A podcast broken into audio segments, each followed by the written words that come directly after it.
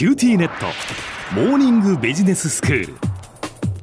今日の講師は九州大学ビジネススクールでバイオ産業がご専門の荒木博光先生ですよろしくお願いしますよろしくお願いします。先生まあ前回から昆虫食のお話をしていただいてまして、はい。まあもちろんその人口が増えてそうするとまあ食料をどうやって確保するかという話になりその食料のまあ確保で昆虫食っていうそれはもうとてもエコだしそして非常に栄養価も高いっていうやいい面がたくさんあるっていうお話でしたよね。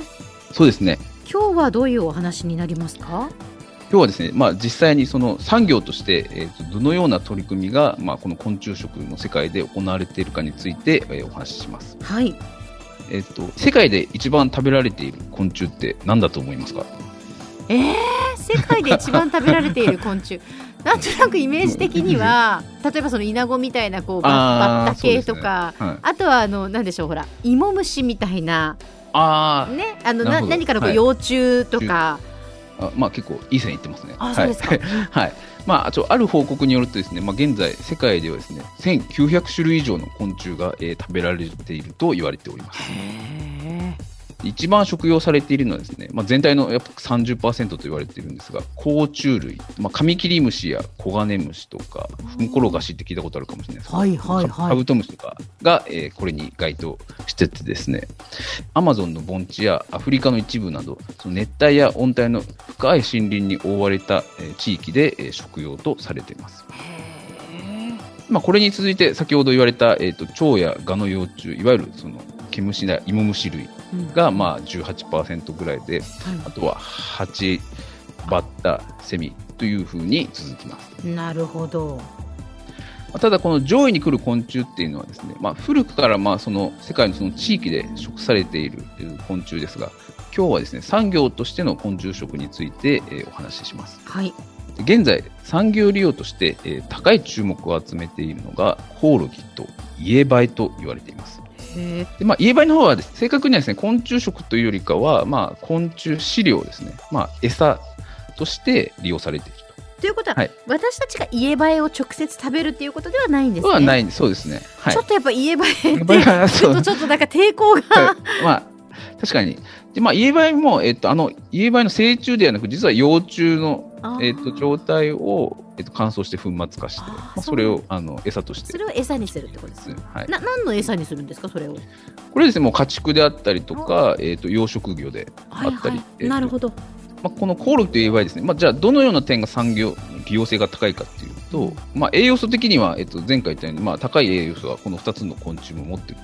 んですが、えーそれ以外にですね飼育の容易さと、えー成長速度の速さうん。が、えー上げられます。コオロギで、まあ、1ヶ月から1ヶ月半ぐらいでもうす卵から成虫になって、まあ、イエバエも、えっと卵から成虫になるのに2週間ぐらいの速さで、早いまあ、ライフサイクルが非常に、はいうん。早くて、まあ、一度にたくさんの卵一,、まあ、一度とか一生にた、ま、卵もたくさん産むんで非常に繁殖効率が高い昆虫です。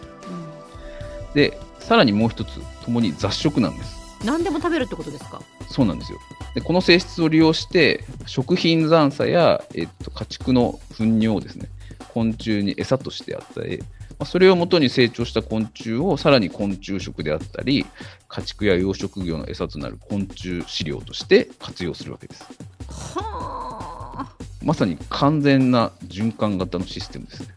これはすごいですね。はいまあ、あの現在、えー盛んに叫ばれている、まあ、SDGs、まあ、持続可能な開発目標をもう地でいく昆虫たちなんです。こういうところに着目して、えー日本を含め世界中で、えー循環型システムを取り入れた昆虫食であったり昆虫飼料のスタートアップが、えー誕生していたりまた、えーと大手の食品メーカーもですねこの昆虫ビジネスに、まあ、進出してきているという状況が生まれています。はい。世界の食用昆虫市場はですねなんと、えー年平均成長率が24.4%と非常にえー高い成長率を示しており、2030年にはですね、えーと世界の市場規模が79.6億ドル、まあおよそ日本円で8600億円にえー達するとの報告もあります。まあ、いろんな面でいいこと尽くしの昆虫食なんですが、なかなか普及はしないんですね。最大の壁って何だと思いますか？やっぱり虫を食べるっていうことそう、のその感でしょうか？はい、その通りですね。アマゾンやアフリカの地域のように、すでになんか昆虫を食べる文化がうんある地域は、まあ、それほど抵抗感は高くないんですが、うんまあ、一般的に昆虫を食べるっていうのは、まあ、あの抵抗がありますよね。まあね、やっぱ食食ってその文文化ですから、ずーっとその慣れ親しんだ食べ物だったらなんてねないんでしょうけれども。やっぱり今まで食べたことのないものを食べるっていうのは昆虫だけじゃなくて何にせよなんか抵抗はあるのかなって思いますよね。はい、もうまさにあのおっしゃる通りだと思います。ええもしかしたらまあ昆虫も今はまあ心理的なハードルが高いんですけど、まあ、うん。文化が根付いていって、まあ、将来的にえー普通に食べられる時代があ来るかもしれない。確かにでちょっと前回に続いて最後、えーイベントのお知らせをまたさせてください。九州大学う昆虫科学新産業創生研究センターでは、えー8月7日の土曜日に九州大学糸キャンパスにて昆虫が導く次世代の食生活と題する昆虫食のシンポジウムを開催します。はい。コロナの感染状況にもよりますが、昆虫食の実食会も、えー行う予定です。はい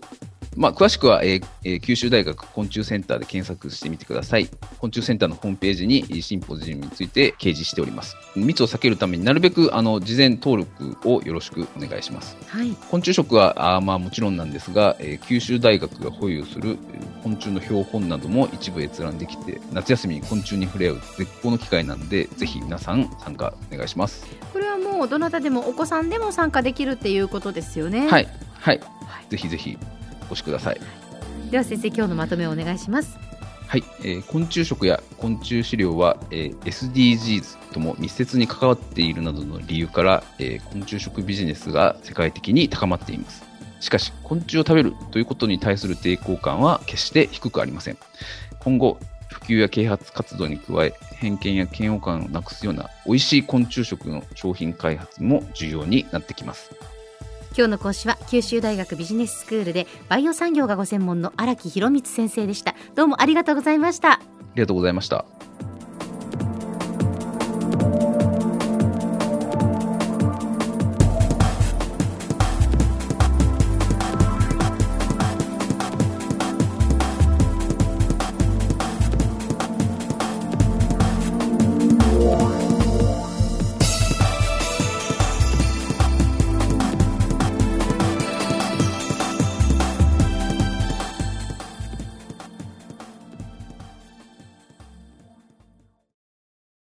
ティーネット。私を捨てて他に乗り換えるの？君は僕には高嶺の花すぎたんだ。それに彼女はありのままの俺をそのまま受け入れてくれるって。今お使いのスマホそのままで。乗り換えるなら QT モバイル